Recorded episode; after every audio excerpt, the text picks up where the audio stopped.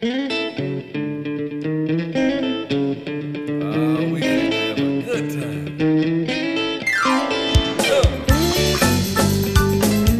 podcast is presented to you by Passion Church, the DeSoto County campus, the fun church in Horn Lake, Mississippi. For more information, visit us at www.mypassion.church.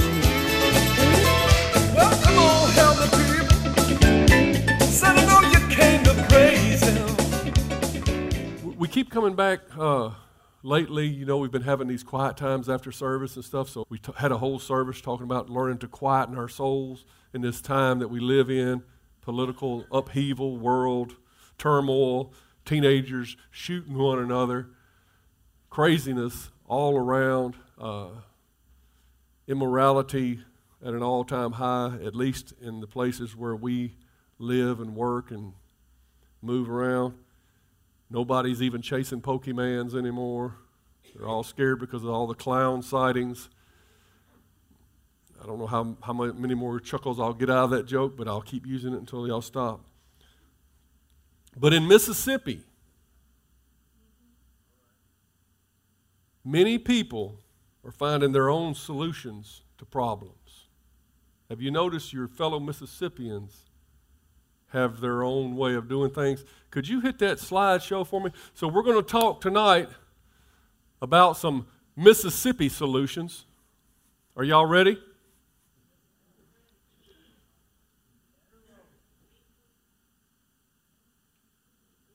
Mississippi solutions. Is there not a way to put it on, put enable editing up there at the top? All right. Uh, can you put it on a slideshow?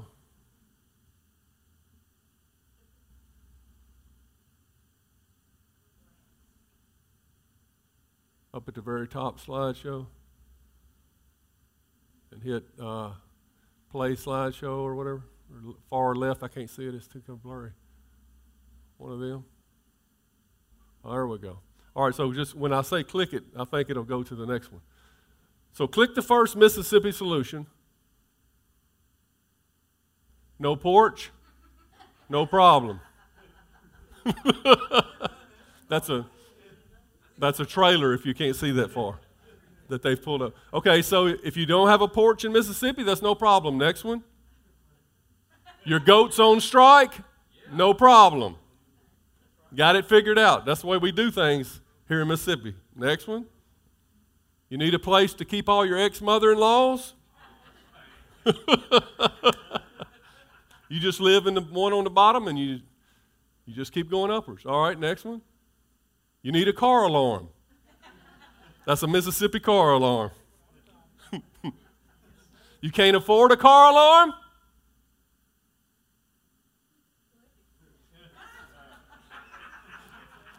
Now, who thought somebody wanted to steal that car? All right, next. You want some power windows?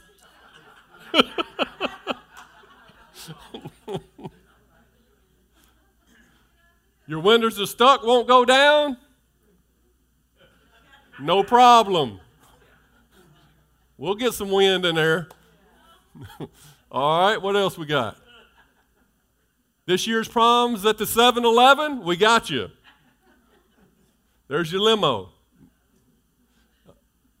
In Mississippi, we're on the cutting edge of deer hunting technology. There you go. Remember, and fishing technology. Look like the same thing. They just move it around for different seasons. And storm safety.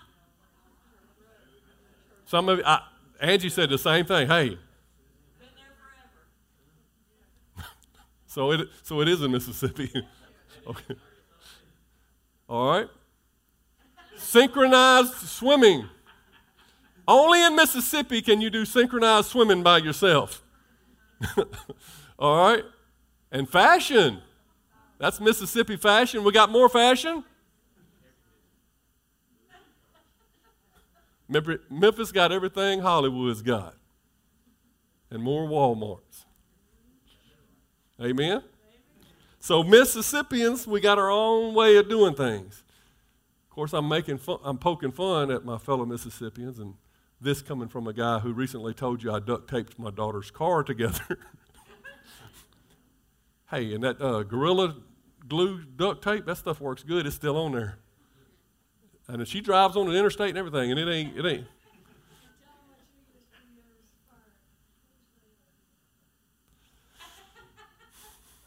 Despite all the advantages of living in Mississippi, I think we still probably need to consult the Bible. I know, you know, Mississippi figures most things out, but I think the Bible is a more sure translation. And uh, find out what Jesus did, and uh, we'll probably be better off. Turn to Luke chapter 22.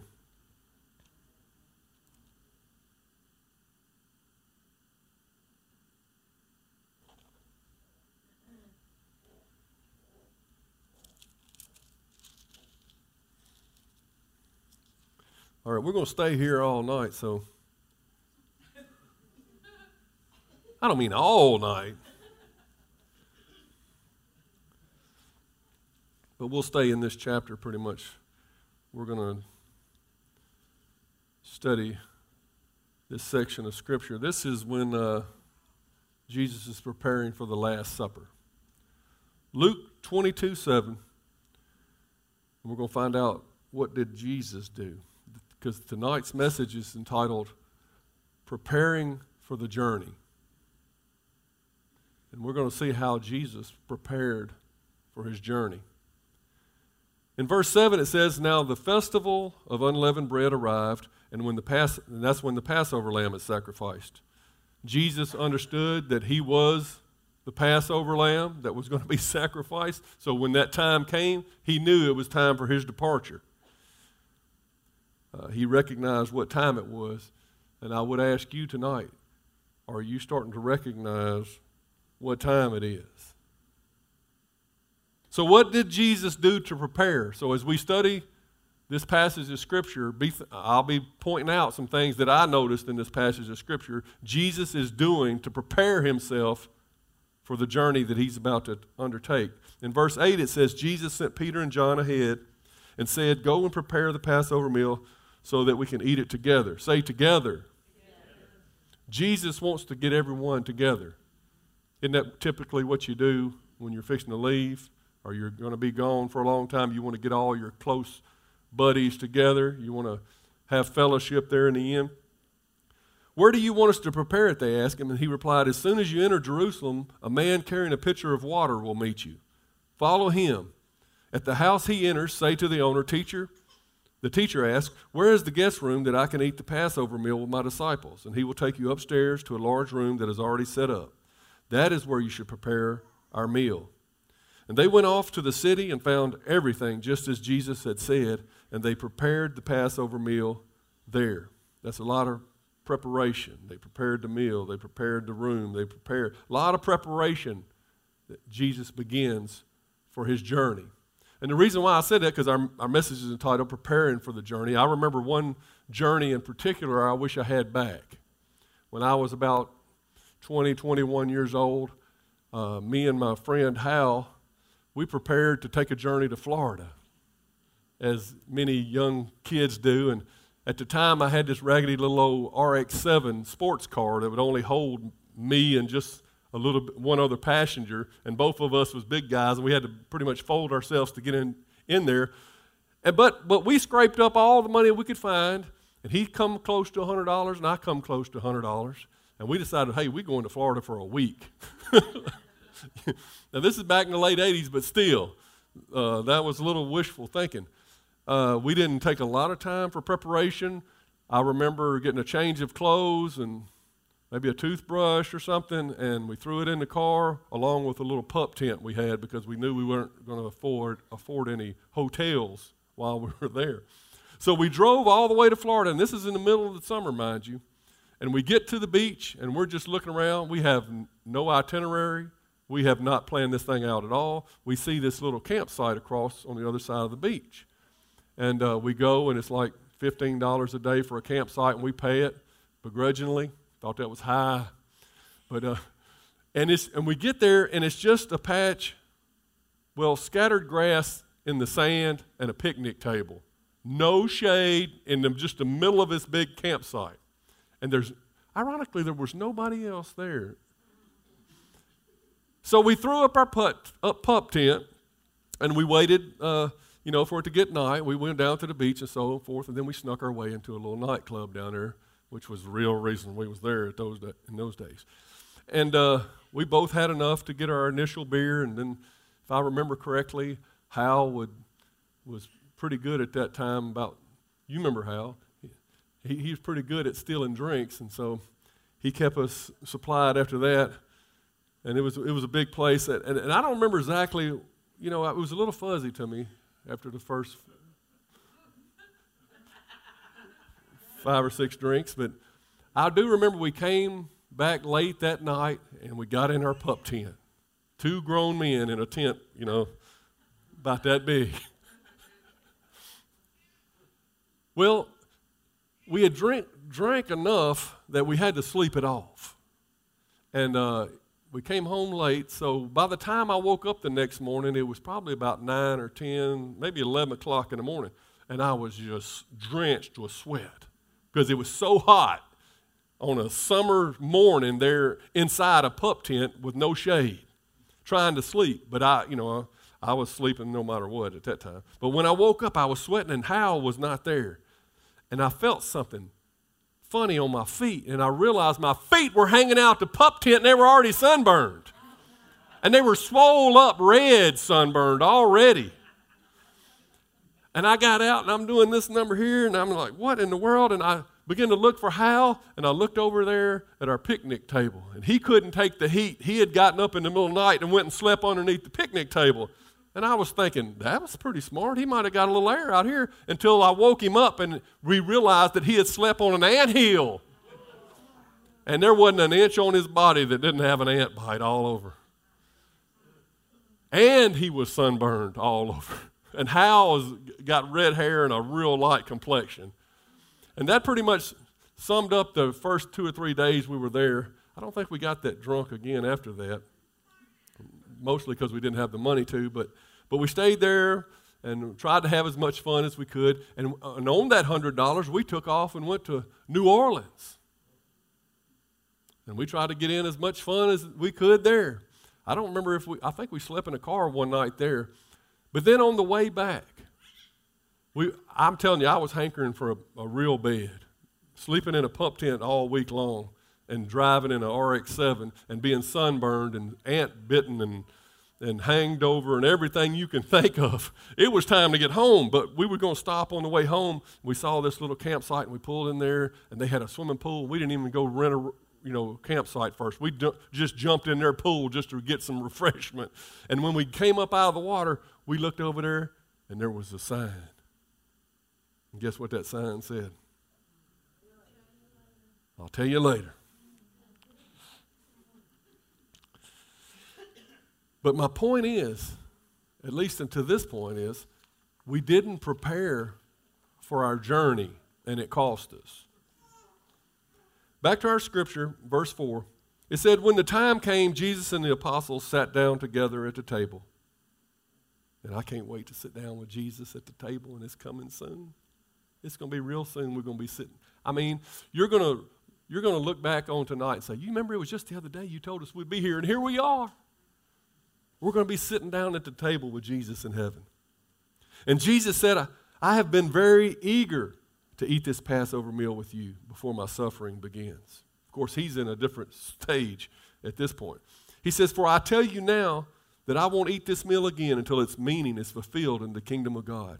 And then he took a cup of wine and he gave thanks to God for it. Then he said, Take this and share it among yourselves, for I will not drink wine again until the kingdom of God has come. And then Jesus begins to tell them about what's about to happen. And it's amazing that they were so unaware of what he was telling them because he had told them many times before. Some of you have been told things over and over and over again, and, and as people, it's just like there's a padlock on our brain sometimes. We can hear things, but we don't believe it. Anyway, he took some of the bread and he gave thanks to God for it. Then he broke it in pieces and he gave it to the disciples, saying, This is my body, which is given for you. Do this in remembrance of me. Does this sound familiar to anybody? And after supper, he took another cup of wine and he said, This is the cup of the new covenant between God and his people, an agreement confirmed with my blood, which is poured out as a sacrifice for you. So Jesus goes on to explain why he's about to lay down his life. You know, he tells the disciples, What is this all about? And he institutes the sacrament of communion. And he tells them to do this so you never forget what I'm about to do for you. Verse 21. He says, But here at this table, sitting among us as a friend, is the man who will betray me. For it has been determined that the Son of Man must die, but what sorrow awaits the one who betrays him? Sounds like a warning. The disciples began to ask each other which one of them would do such a thing. Then they began to argue among themselves who would be the greatest among them. I guess they lost their train of thought or something. I'm sorry, but people are just funny. It's not me, Lord. I, I wouldn't do it. I mean, who would hear? But, but I would be the greatest in the kingdom of God. I mean, they just, they lose their train of thought. It's like, how does God put up with us? And some of you are saying, I would never do that. Come on. I do that, and I'll admit it.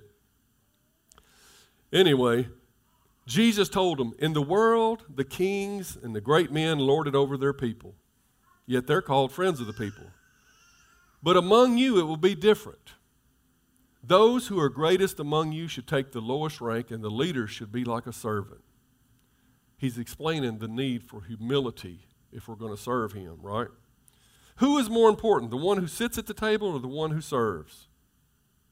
The one who sits at the table, of course, because that's why he's sitting at the table, because he's more important. Somebody else is serving him.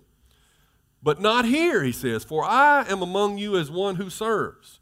You have stayed with me in my time of trial, and just as my Father has granted me a kingdom, I grant you the right to eat and drink at my table in the kingdom. And you will sit on the thrones judging the 12 tribes of Israel. So there's rewards for our faithfulness. And Jesus is telling them, You will be rewarded for your faithfulness. And then he changes the subject. Jesus often changed the subject too, but I think he was on top of everything. He was changing it too. Verse 31, it says, Simon, Simon, Satan has asked to sift you like wheat. Well, actually, he says here in this version, this uh, gospel, Simon, Simon, Satan has asked to sift each of you like wheat. So he's saying Satan wants to get all those disciples. But I have pleaded in prayer with you, Simon, that your faith should not fail. He's telling them, look, you got an enemy down here. The, this life of faith is not an easy life. It's not, you know, all rainbows and butterflies. But he encouraged them by saying, Look, I'm on your side. I'm rooting for you. I'm pulling for you. So when you have repented, and turned to me again, strengthen your brothers. Ah, the necessity of repentance in the life of a believer. And clearly, God welcomes it. When you have repented and turned to me again, strengthen your brothers. Peter said, Lord, I am ready to go to prison with you, even to die with you. But Jesus said, Peter, let me tell you something. He jumped up on a hickory stump. He said, Peter, let me tell you something. No, he didn't. Peter, let me tell you something. Before the rooster crows tomorrow morning, you'll deny three times that you even know me. In other words, don't get cocky, Peter. Get it? Before the cock crows. Then Jesus asked them, When I sent you out to preach the good news and you did not have money, a traveler's bag, or an extra sandal, what, or a pair of sandals, did you need anything? No, they replied. But now he said, Take your money and your traveler's bag.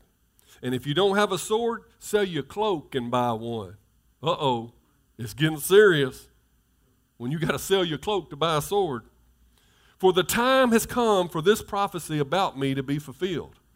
And then he tells them the prophecy that he was counted among the rebels.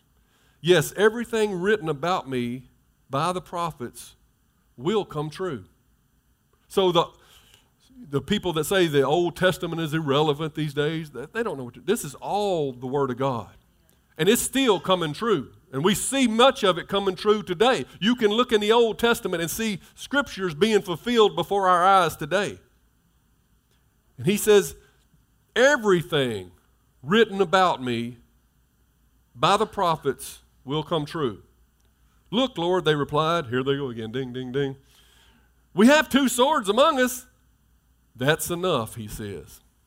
So he's confirming that the word of God will come true and that it is enough. And it's all the weapon that you'll ever need. Then, accompanied by his disciples, Jesus left the upstairs room and he went as usual. So, this is what he normally did. He went as usual to the Mount of Olives. Uh, I think it's in Matthew that it, it gives a little extra on this account. He says that before they left, they sang a hymn together. So, he, so Jesus fellowships with his disciples, he teaches his disciples, he rebukes his disciples, he worships with his disciples, and now he seeks a place to go and pray with his disciples. And he understands that all these ways are ways to connect with the Father. In verse 40, there he told them, Pray that you will not give in to temptation. He walked away about a stone's throw and he knelt down and prayed, Father, if you are willing, please take this cup of suffering from me. Yet I want your will to be done, not mine. Now that's a healthy prayer. Ask for what you want, but trust God for what you need. Trust that God will give you what you need. Ask what you want. That's good.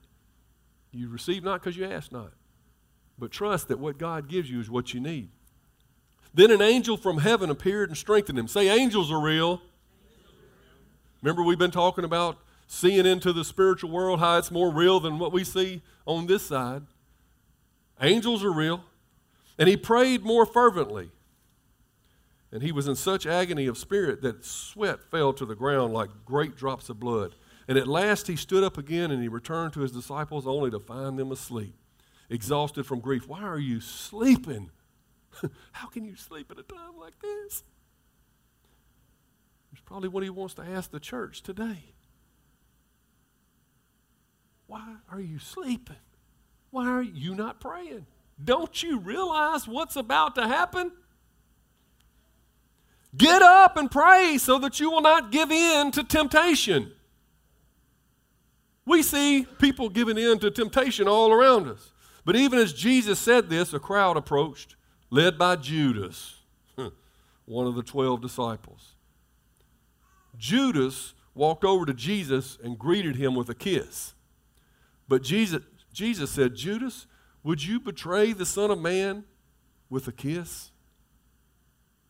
We think, wow, how odd. But we have so many today that betray Jesus with a kiss. They, they confess him as their Lord, but their lifestyle says anything but. When the other disciples saw what was about to happen, they exclaimed, Lord, should we fight? We brought the swords. they were so proud of themselves. Oh, they just cracked me up. We brought the swords, and one of them struck at the high priest's slave, slashing off his right ear. But Jesus said, No more of this. And then he touched the man's ear and he healed them. And Jesus made it clear right there that we're not fighting against the people. It's the people that I came to save. We're not fighting against flesh and blood here, guys. We're fighting against evil principalities and rulers, spiritual wickedness. The people are deceived. Later on, he would say, Father, forgive them, for they don't know what they're doing. It's the people that, that lived in the darkness that he came to shine as the light onto. So he came and he was trying to talk, tell them it's about the people. Those, those are the ones that I'm laying my life down for. And in verse 52, Jesus spoke to the leading priest, the captains of the temple guard, and the elders who had come for him, the crew that had snuck up on him at night. He said, Am I some dangerous revolutionary that you would come with swords and clubs to arrest me? Why didn't you arrest me in the temple? I was there every day. But this is your moment, the time when the power of darkness reigns. So I believe each one of us can see the power of darkness encroaching into our world today. And just like Jesus knew that meant it was time for him to go, I believe we can see it's about time for us to go. It's going to get darker before it gets lighter. So, how do we prepare? What did we learn from this passage of Scripture? What did we see from Jesus? Surely we're not happy with our own little Mississippi solutions. I mean, that's not going to work. it might work for a minute, but duct tape is not the final solution. duct tape will do a lot of things, but it ain't getting you into heaven. Gorilla tape, maybe. so, the things that we discussed, I have pulled out to make it handy for you so that we can recap what we learned from Jesus. I got 17 quick points we're going to make. Jesus realized what time it was.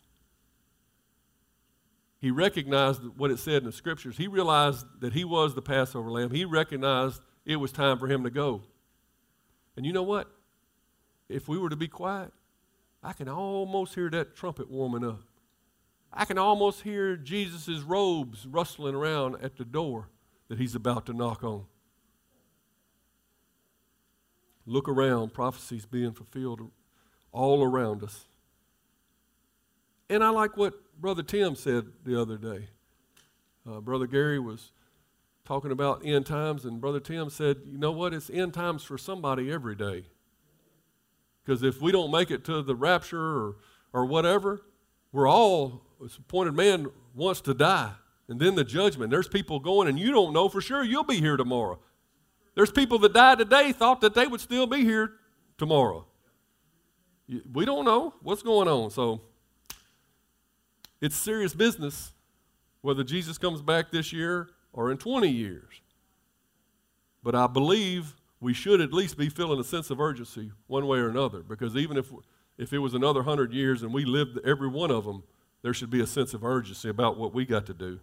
Jesus wanted to spend Secondly, Jesus wanted to spend his last hours with the ones that he cared about the most. And that's exactly why he's given us the church, because he wants us to gather together with, with the ones that we love. Thirdly, there's a lot of preparation involved in the Passover that Jesus wants us to experience. A lot of preparation. Remember all the meal gathering and the people gathering and the tables being prepared and all. So we see the same thing going on at the church, don't we? We're pre- we do a lot of preparation to make sure you get here. I, I, have to get you to do the offering to make you show it. No. you know, there's a lot of preparation and thought that goes into advertising and doing things that will emotionally stimulate you to say, hey, I might need the Word of God. right? And then once you get here, there's a lot of preparation that goes on to making sure you get fed. Preparation for the journey. Fourth, Jesus tells them what's about to happen, and they were totally unaware. But we need to tell people what's about to happen. They're totally unaware. We knock on doors, and I'm surprised at how many have heard that Jesus died on the cross but have no clue why. We need to tell them what's about to happen, and we need to tell them what happened. Right?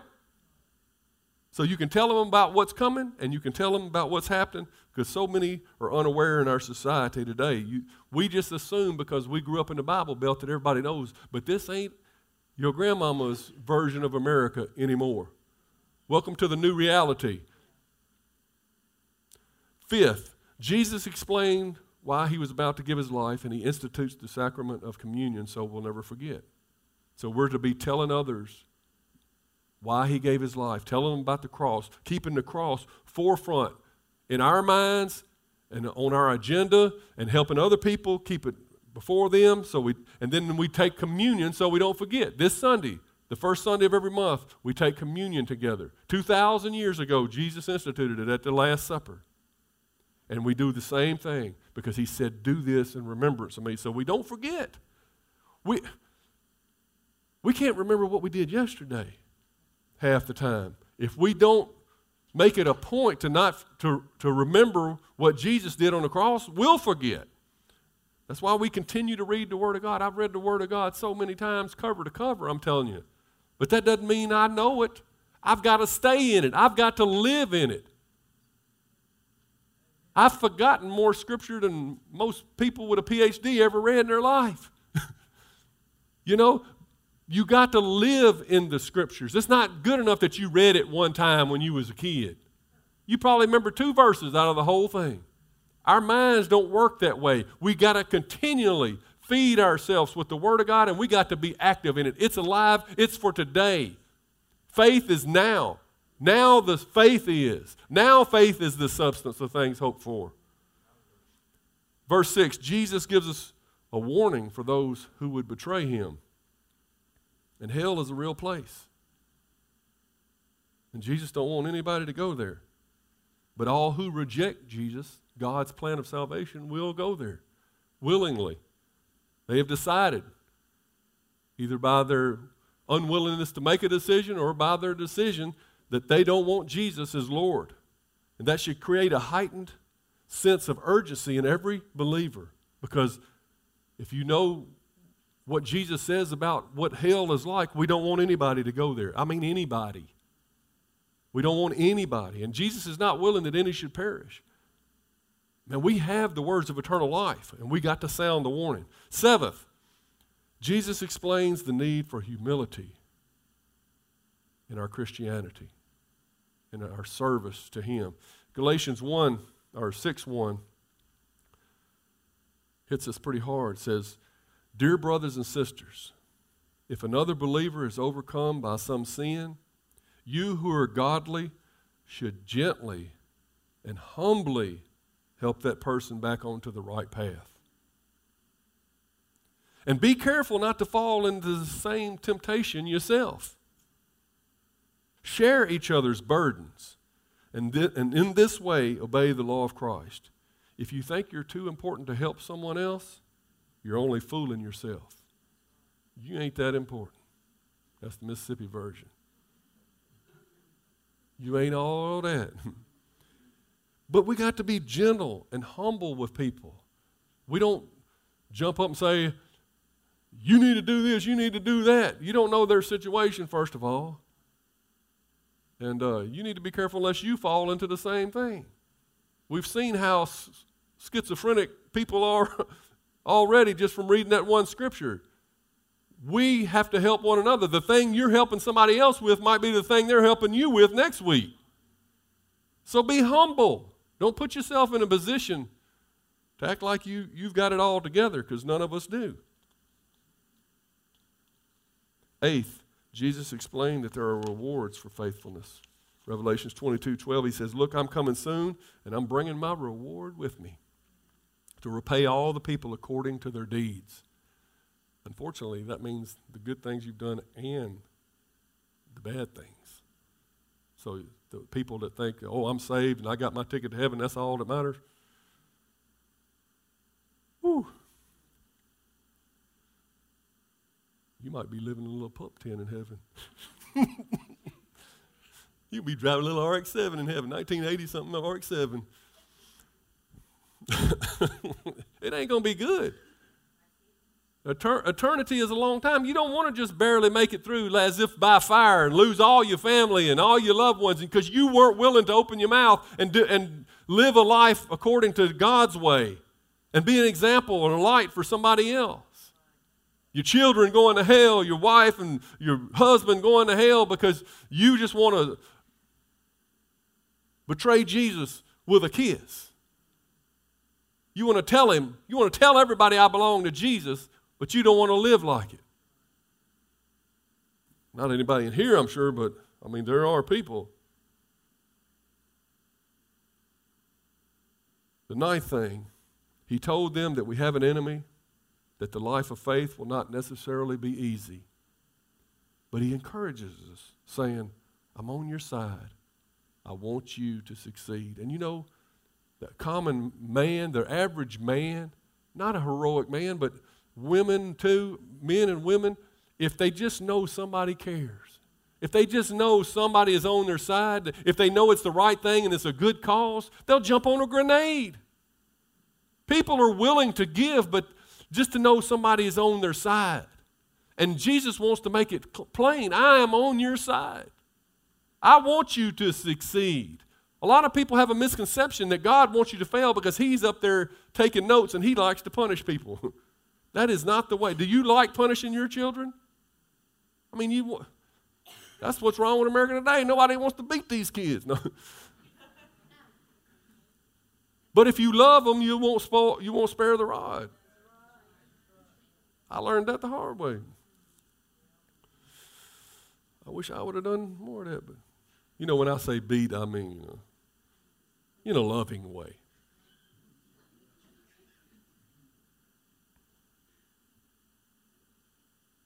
Jesus wants you to succeed.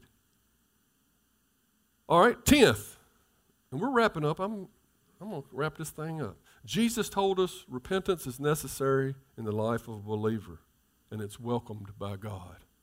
A lot of teaching today implies that, you know, your sins are forgiven, your past, present, and future sins are forgiven, and, and so there's no need to ever ask God to forgive you. You just keep going. That is a sad misrepresentation of any relationship. Okay, so maybe me and you had a past and, and we couldn't stand each other, but we have forgiven each other. And going forth, you know, we're good. We're completely good. But if you do something new to me, then you need to apologize. Or if I do something new to you, I need to apologize. Well, you say, well, he's already forgiven you for that. But still, for relationship's sake, you just don't hurt somebody. God is not a monster, He is not a computer. He has feelings. Clearly, He's a jealous God. Because he's jealous of you. He loves you. You don't sin against him and say, Well, I have I don't need God has already forgiven me. Well, that's on, maybe that's good, makes you feel better, but how does God feel? You need to have a healthy life of repentance. When you do something, just tell him you're sorry. He likes that. And he never does anything to need to be sorry, but if he did, I'm sure he would tell you he's sorry. Just common sense. 1 John 1 8 says, If we claim we have no sin, we're only fooling ourselves and we're not living in the truth. Like I said, none of us have arrived. We're going to make bonehead the things, and we're going to just sins of omission, commission, different kind of thing. We didn't even know we walk in sin sometimes. But if we confess our sins to Him, He's faithful and just to forgive us of our sins and to cleanse us of all unrighteousness. And that's where He wants us to stay in a, in a right standing with Him. And He's always willing to offer that if there's repentance. The 11th thing I wrote, he confirmed the Word of God is true, and it's enough, and it's all the weapon that we'll ever need. We don't fight, you know, with knives and guns. Uh, we fight with the Word of God because because we're fighting a spiritual battle. I'm not saying that there's not a time for war or whatever. God institutes the, the governments and he, and he tells them to protect us or whatever, but I'm talking about as a Christian the way you war. Twelfth, Jesus fellowships teaches, worships, and seeks a place to pray. He encouraged everyone to have the kind of relationship with God that would keep them from falling into temptation. It's called the basics of Christianity. you know, the word, worship, and prayer. Those are still foundational today. Those didn't go away, you know, in the 1960s or whatever. Those are still what the church should be doing. That's still what we do as individuals. We read the Word of God, we pray, we worship, basic things. We ask for forgiveness, we repent. We're not coming to you with a new gospel. I'm not trying to think up new things to tell you because our brain leaks. We just need to hear the old things. We need to continually go through this book and remind ourselves of the foundational truths of Jesus Christ. If you're seeking somebody to come up with new revelation, you're probably going to get yourself in a lot of trouble. I don't know if I've ever had any new revelation or whether I would want to, to reveal any new revelation. It'd be too much pressure on me. If God gives me some, I'll let you know, and we'll talk it out and see if it be true. But we're going to base it on the Word of God. And if you see anything that I'm off on, I'll be glad to talk to you. Because that's how you got to be. You got to be humble. I don't know everything. You don't either. Why is that funny? Because I looked at Richard when I said it, or?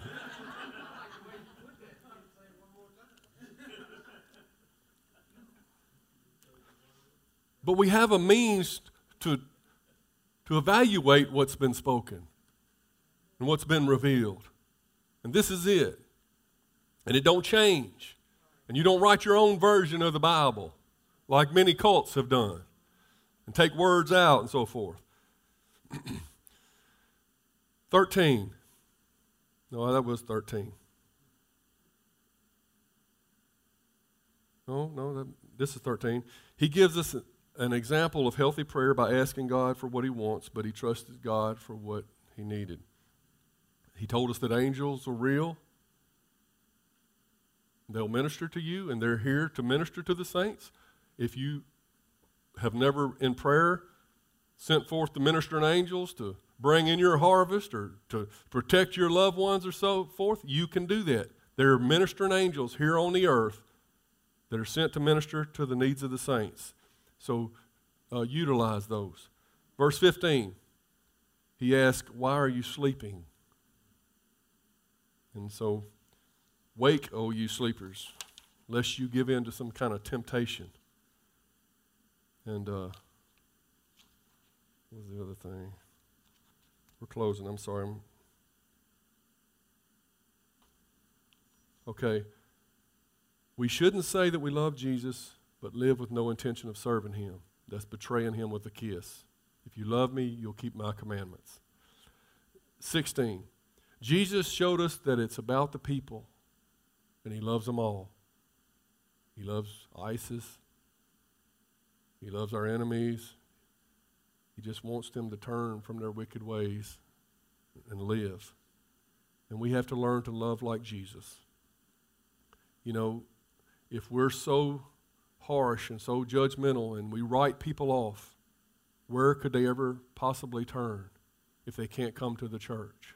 To be, I mean, if, let's say, if ISIS, if a fellow in ISIS wanted to repent, but he came to our church, if we've written off ISIS and we don't, we don't accept him, what's he going to do? We have just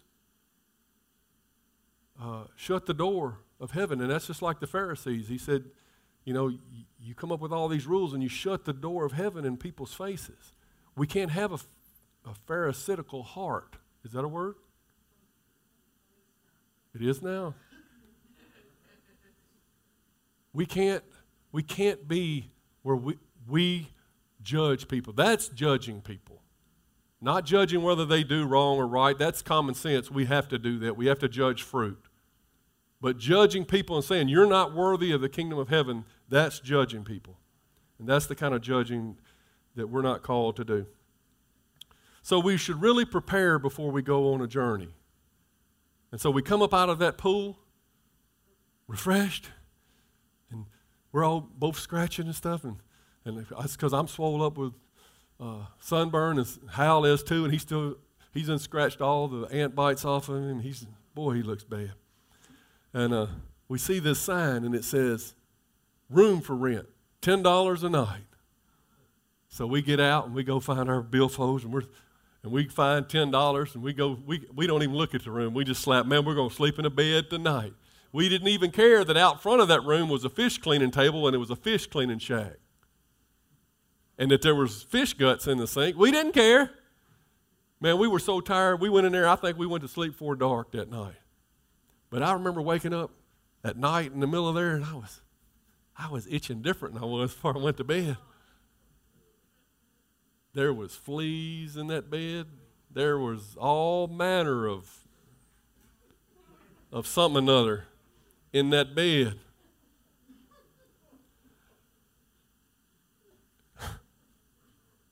I don't want to get to heaven and live in a pup tent. I don't want to get to heaven and live in the fish cleaning shack. When I get to heaven, I want to have prepared. I want to have saved up some treasure in heaven so when I get there, I can enjoy myself. Anyway, the last thing is Jesus told his enemies, but this is your moment, the time when the power of darkness reigns. Those who came to God get him, he told them, you couldn't come get me in the daytime, couldn't you? Because you only work under the cover of darkness. I want to tell you that darkness is about to have its moment again. I truly feel that darkness is about to have its moment again. Seven years of it, to be exact. It's coming right down the pike. It's the tribulation spoke of by Daniel in chapter 9. It's the same tribulation that spoke of again in the book of Revelations in uh, the 12th and 13th chapters. It tells the exact amount of days. Uh, there's going to be a tribulation for three and a half years, and at, at three and a half years, the Antichrist is really going to go whole hog, so to speak, and it's, then it's going to be the great tribulation for the next three and a half years. And it says that if God had not intervened, all life would be lost. It's going to be a time such as the world has never known. It's going to be terrible. You don't want to be there. The good news is, I personally believe that the church will be raptured before that at least gets too bad. Uh, they call that pre tribulation rapture. Uh, that's what I believe in. And the reason I believe in it, if you'll turn to 1 Thessalonians 5 5 will close. you're saying, well, how does this go with tonight's message? Well, it does. Because Jesus is trying to prepare us for the days that are ahead so that we can prepare for the journey. 1 Thessalonians 5 in verse 5, he says, You are all children of the light and the children of the day, and we are not of the night nor of the darkness. We need to get that through our head. If you're delving into any darkness, you find yourself hanging out in the darkness, all your friends are pulling you into the darkness, you need to get away. You need to understand that you're meant to be a child of light, a child of the day. Therefore, let us not sleep as do others, but let us watch and be sober. Clear thinking. Don't let anything cloud your thinking. And the world will definitely try to cloud your thinking, whether it's drinking alcohol, drugs, even prescription drugs, will get you to a point where that you're that they they have taken the edge off of your life and you are just existing. You might as well be in a psych ward somewhere in a little suit. Be careful. Watch and be sober. Be prepared to go. Verse 7 For they that sleep, sleep in the night, and they that are drunken, are drunken in the night. But let us, who are of the day, be sober, putting on the breastplate of faith and love, and for a helmet, the hope of salvation. For God has not appointed us to wrath that's why I believe we won't be here for the tribulation, because it'll be a time when God pours out his bowls of wrath for the sins of mankind, those who will not repent and have not given their heart to Jesus. It's their last seven years to see what it really, see, see if they really want what they thought they wanted after God's people are gone. See how good it'll be then when you get what you think you want, dark folks. For God has not appointed us to wrath, but to obtain salvation by our Lord Jesus Christ, who died for us, and that whether we wake or we sleep, we should live together with him. So, my question is are you preparing for the journey? Mississippi, it's grand and all, but listen, when Jesus calls, I'll be good at being gone. I'm going in the second bunch.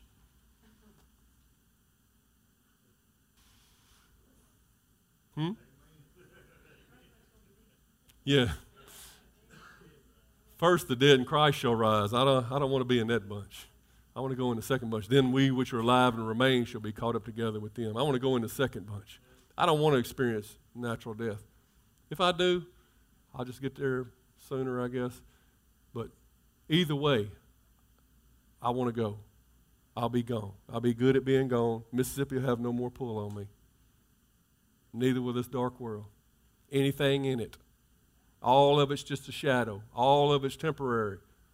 The whole system is corrupt, the whole thing's messed up. It ain't doing anybody any good. When Jesus sets up his rule, then we got something justice, righteousness. The people rejoice under a rule like that. Rewards.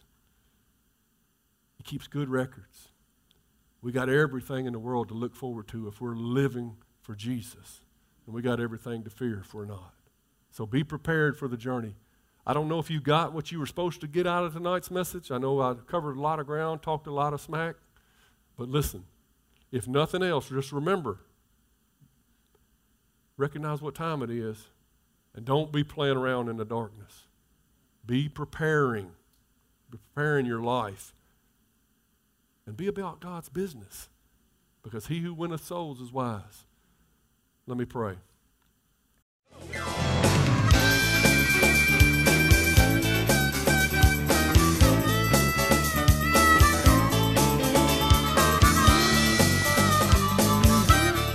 For listening to the podcast today.